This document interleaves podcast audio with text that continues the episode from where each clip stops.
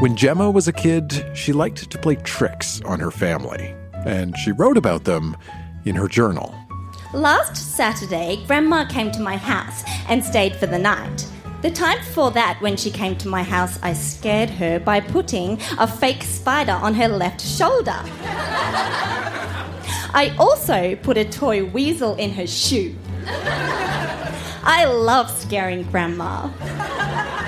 It's so easy. That's Jemma reading from her childhood journal. I'm Dan Meisner, and this This right now is Grown Ups Read Things They Wrote as Kids. How are you doing tonight? this is a show where we go back in time to remember the good, the bad, and the awkward parts of growing up. This time recorded live at the Woodford Folk Festival in Australia, we have a spine tingling horror story written by a seven year old, a letter to an exiled love interest, a childhood rap group, and much, much more. This stuff is weird, it is wonderful, and like a toy weasel in your shoe, it can be unexpected. So think about who you were when you were a kid and stick around. Our next reader is Glen, and Glen is going to share a short story he wrote when he was seven or maybe eight. It is a horror story, though he promises it is not too scary and maybe a little bit funny. Please welcome to our stage, Glen.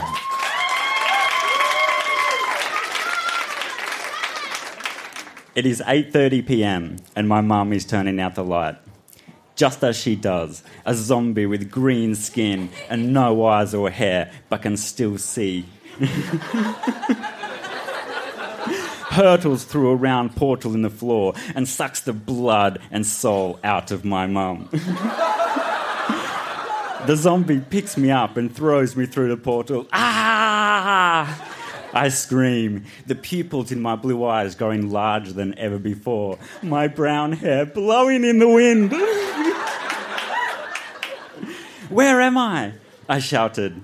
I look around at a dark grey wasteland with thunderclouds all around, and nothing seemed to be alive. Then I notice a graveyard out of the corner of my eye. I walk over to the graveyard and heard a blood curdling scream coming from a grave with the words Nagash, Supreme Lord of the Undead, written on it with blood. Just then, a six foot high skeleton bursts out of the grave wearing a crown made of rat skulls. he was holding a staff in his right hand and wearing a cape with crossbones on it. He was moving his lips, but nothing was coming out. so I ran, ran as fast as I could. However, Nagash was still following me and still moving his lips. then I pleaded, What do you want with me? I want you to die. but slowly, he said. if you survive, I will send you back to the real world. But first, you must defeat my undead army. I will give you a sword and armor, but that is all. Then an army of zombi- zombies, ogres, goblins, skeletons, and a huge zombie dragon came hurtling out of the ground. They started to charge at me. I chopped off an ogre's head and took a grenade out of the ogre's pocket, ripped out the pin using my teeth, and threw it at a group of skeletons, blowing each one to bits. I'm getting bored, yells Nagash. and tells the zombies, goblins, and ogres to return to their graves. So I can leave? No, not until you defeat me. Nagash jumped on the zombie dragon. He then broke my back with his staff. Ah! I screamed. I crawled up to the dragon and chopped off its foot. Blood then splattered all over my eyes, and I could hardly see. The dragon let out an almighty yell, and a huge ball of fire came hurtling towards me. It hit my legs and burnt my skin and bones, and all that was left of my legs was a pile of red blood and veins.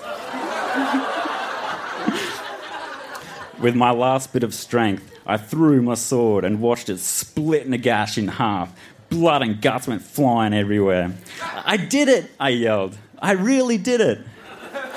Then I fall down a hole and end up back in bed at 8:30 p.m. My mummy's back and she turns out the lights. I've had nightmares ever since. Thank you.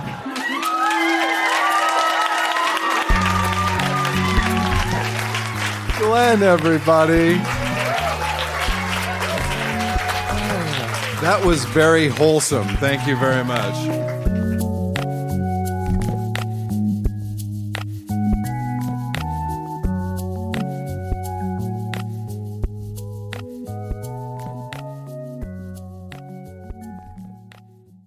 When Mandy was 13, she wrote a love letter to a guy named Corey.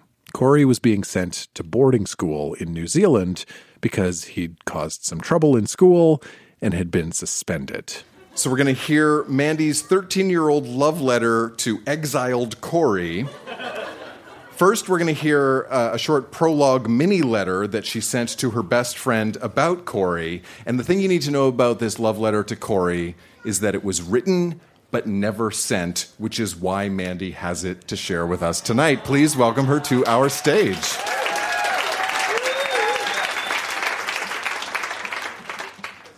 Dear Kia, I heart Corey, but he used me and said nothing else. Three hours together and all that kissing, touching, and holding meant nothing to him. He is going with Kimberly, some chick in grade 10. She's so lucky. I heart Corey, but he used me. He used me. I'm confused and feel used and very hurt and very used. I wish he still liked me. All that time I dreamt about him, everything came true for three hours of pure heaven. Friday night had everything excitement, danger, and love. I don't understand how he can be so passionate and not care. he only likes my legs. Big whoop. I heart Corey, but he used me. I will never do that again. I will get to know him first.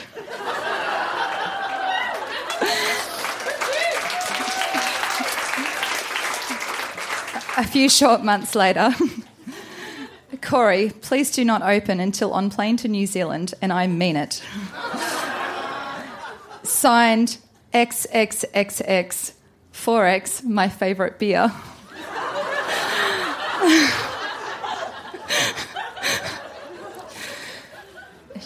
Dear Corey, I'm not very good letter writer, but I guess I'll have to get used to it.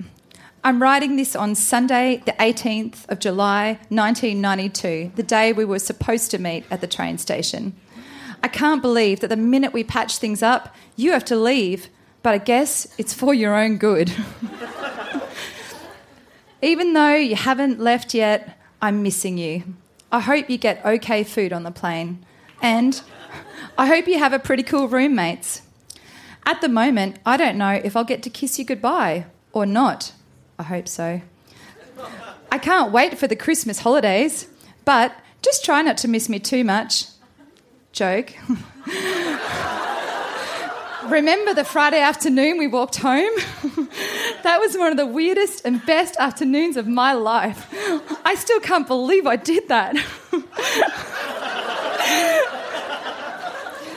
one day I'll send you my picture. If you send me one of yourself, preferably naked. Joke.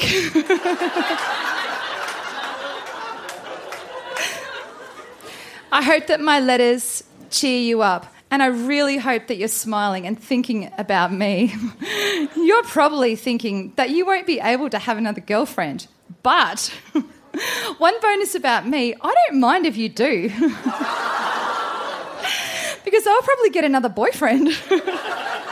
but I'll never like him as much as I do you. So, no matter how much you like your girlfriend, please save at least a little love in your heart for me. I love you, Corey. I've never said that to any guy in my life, so feel privileged. Please don't show this letter to anyone else because I'd be totally shamed out if you did. lots and lots and lots and lots and lots and lots and lots and lots and lots and lots and lots and lots of love. Mandy XXXXXXXOO TP tongue pat. TP, TP, TP, TP, TP, TP, TP, TP, TP, TP, TP, TP, TP, TP, TP. Thank you.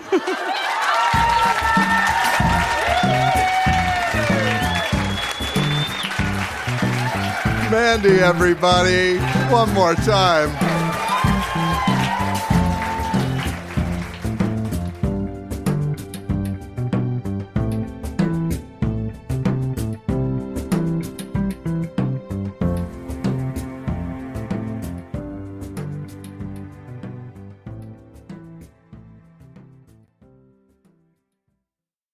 Not everything we hear on stage at Grown Ups Read Things They Wrote as Kids is funny. Sometimes people share writing from difficult times in their lives or sad times in their lives.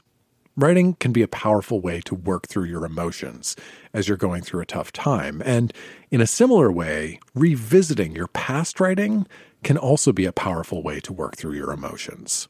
Our next reader, Venetia, kept a diary when she was 10, 11, and 12. And at our Woodford show, she shared a couple of entries. She told me she chose these particular entries in part as an echo to her grandmother, who had left her physical body the night before our Woodford event. Please welcome to the Grown Ups Read Things They Wrote as Kids stage, reading her diary entries, Venetia.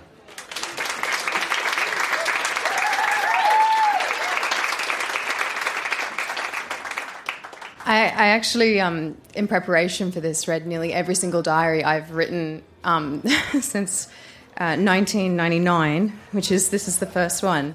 Um, and it was hard to choose, but it's best to go from the beginning, isn't it? So, page one. The 1st of May, 1999. Good cooked breakfasts are yummy. I love pretending to teach classes. I love this photo. Grandma and I feeding the potty lamb. Now, for those of you who don't know what a potty lamb is, it's a lamb that's lost its mum, and sometimes you get to have them around your home and feed them. So that's Grandma and I when I was little. It's such a cute photo. Okay, the next part is from the 11th of June, um, 2001. We are driving back home from Silverton. I had my sunglasses on and my head on a pillow, so it looked like I was sleeping. Mum started talking to Dad. She said that Deb thought that it would be the last time that Justin and Kurt would see Grandad. Furthermore, that Grandad would die soon. Last year, supposedly, she said that Grandad has had, the, um, at best, another year in him. She was right. I want to save my money to buy a trip on a plane down to Armidale. This year may be the last. But then he will never see me at St. Peter's. I want him to. I really want him to. I feel sad. I wish I'd never heard Mum say that. This time I stayed at Auntie Karen's. It was fun, but I missed being with Grandma and Granddad. Um, and then from the 15th of October 2001, Monday, Granddad died this morning at about 6:30. He had been standing with Grandma in the hospital and had laid down after saying he did not feel well. Grandma hugged him and he went. I did not cry as much as I thought I would have. I think it's because I've cried before. On the way back from Armidale yesterday, Dad and I cried all the way to Guyra and past. We talked a lot and let out a lot of emotions. It was great. This is a poem Grandma told me not to forget.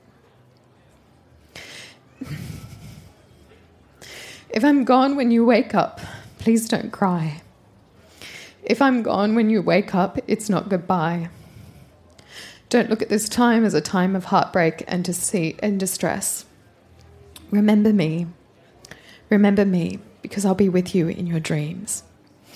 I love you, Granddad. Thank you.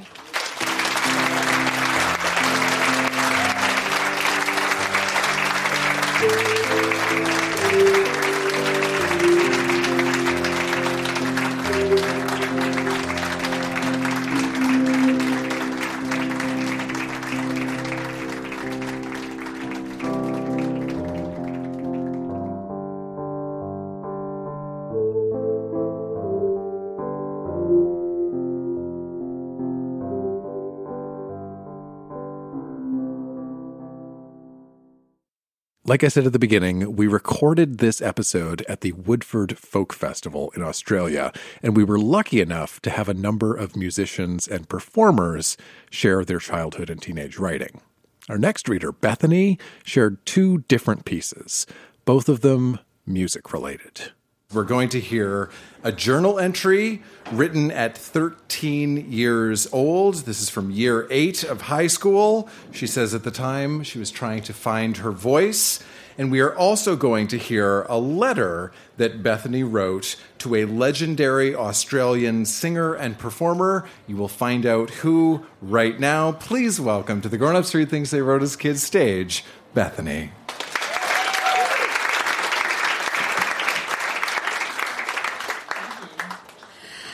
Saturday, the 7th of July 2001. Tonight, Dad wanted me to sing for Grandma and Grandpa, and I sucked. I just can't sing in front of anyone. I break down in tears every time, like I am right now. I just can't bring myself to do it. It's been happening for as long as I can remember. The only thing I've ever wanted to do for years since I was little was to sing, and I just can't. And I'm so scared that I will never be able to sing in front of people, and I will waste my life by not doing the one thing that I love so much. Dad's always saying that I'll blossom one day and it'll happen, but I don't believe it anymore.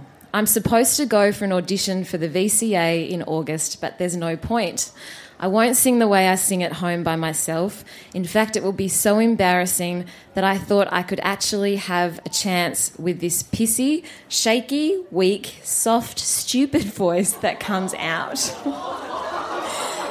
Singing on stage is the only thing I think about. I don't want people to feel sorry for me at all because there's no excuse anymore for what I do.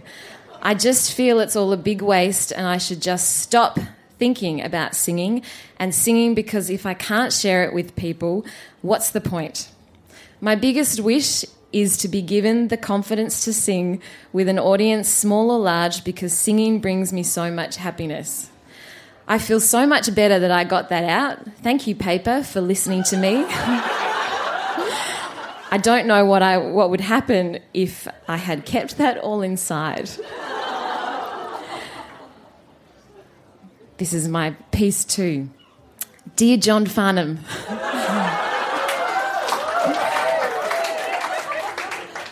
I don't usually write to people like this, but I think it's really important to tell people how you feel if you have something to say to them. I just then saw you and your band perform on the Sydney Christmas carols on TV. And even though I feel the same way about all of your performances, I felt like I wanted to tell you after tonight.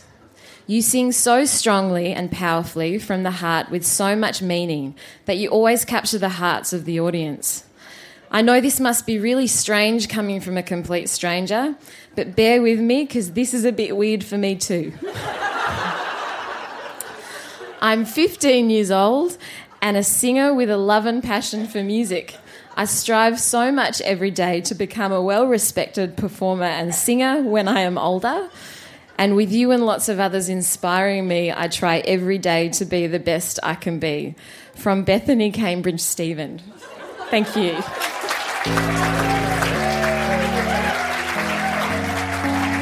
Yeah, one more time. Do I recognise any of who I am today in the diary entry that I read? Uh, yes, I, I am still a perfectionist. Still, when I do a performance, I will focus on, you know, the one thing that I did incorrectly or not as well as I could have, rather than focusing on all the great things that I did, uh, which which is ridiculous. Uh, it's a ridiculous thing to do, and as a 31 year old, it's a ridiculous thing to still do. And I'll probably continue to do it forever, which is a bit of a shame. Uh, if I could give my teenage self some advice about performing and music and confidence, uh, I would tell her, try and reassure her that it will be fine in the long run. Uh, with experience and with time, you will get more and more comfortable, and you will have success and you will have wonderful experiences. That's what I would probably tell her, and uh, and remind her to try and enjoy every moment because you never know uh, you know, today's performance might be your last. So try and focus on those good parts and just try and love it as you're doing it.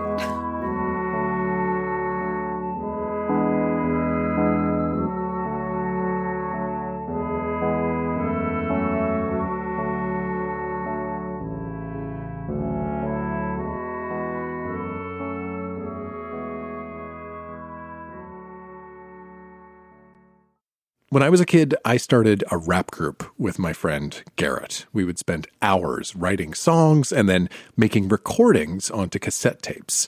I actually still have some of those recordings. We're jumping up, pumping on city streets, and baby, we can't be beat. You get the idea. Now, Garrett and I certainly weren't the only small children who had dreams of rap stardom. When Mark was nine, he formed a rap group with his cousin, David. What was the name of the rap group? Well, inconvenience. Inconvenience. He has an LP. We're going to get to, I think, peek inside this LP cover. And tonight, for maybe the first time this has ever been publicly performed, Mark is going to rap the lyrics to an original song from year four. Please welcome Mark to our stage.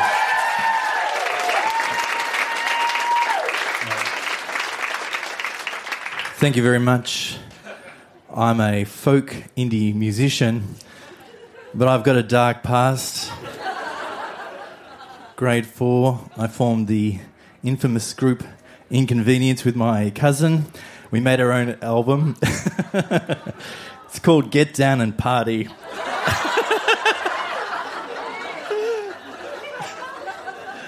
For the listeners at home, it's pretty special, the artwork. And uh, on the back, the song titles the first song was Streetwalker, and the next one was Inconvenience. Now, I didn't know what a streetwalker was, I think. I think I just thought I was walking the street. On the record itself, you can see I've cut it out, put my own little scissors, inconvenience side one. And my name was Langer D, and my cousin was Dodo P. But I forgot to put the B side, which is perfect because it exposes that I used a Burt Bacharach album, which is about as rap as you can get. So uh, just focus. All right, here we go. Watch out, New York, cause Melbourne's here. A Langer D and Dodo P making it loud and clear. I'm N like flame, I'm a light in the dark and no fire brigade because I'm heavy and large. Eye of the tiger, hungry for action. Can you hear my bassline? Her a satisfaction. Running off beats like I perfecting. Coming off strong like I suspecting. Here to make history, no mystery involved. Looking for a good time, your problem solved. Cause the master plan is in effect. And if I do it, come on, I'll do it correct. On the mic when I rhyme to the top, I keep on climbing, kicking everybody, kicking down, busting loose. Cause me and Dodo P.O., we got the juice. Now what non-stop to the beat drop. Sweat coming out, oh, I'm feeling it hot. I'll rock you wherever. Rock for the club or cruising in a car. Cause I'm nationally known as the posse dominator, style innovator, death rhyme creator on the microphone. I won't stammer, rocking up and down like a big sledgehammer, hitting you hard, hitting you hard, hitting it on. I mean, on and on like a runaway train coming out of your brain. Yo, Dodo P, come play it again. Cause I can roll the rhyme and keep the time. I won't slow down. Cause I'm in my prime. And if you want the truth, I bust and loose. You wanna know why? Cause we got the juice. Say, hey! Ho! Ho! Hey! Ho! Thank you very much.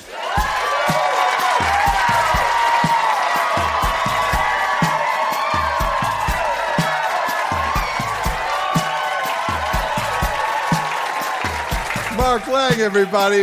Very, very nicely done.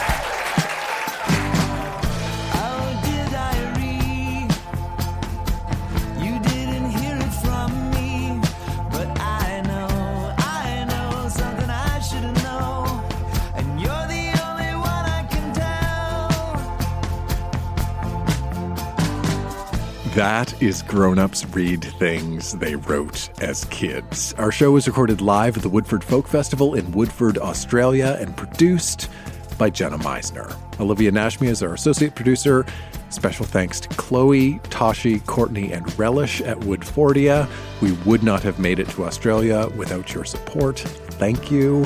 Our music is by Podington Bear and Lullatone. Our closing theme is Oh Dear Diary by Sloan. If you enjoyed this episode of Grown Ups Read Things They Wrote as Kids, tell somebody about it. I'm Dan Meisner. Thanks for listening.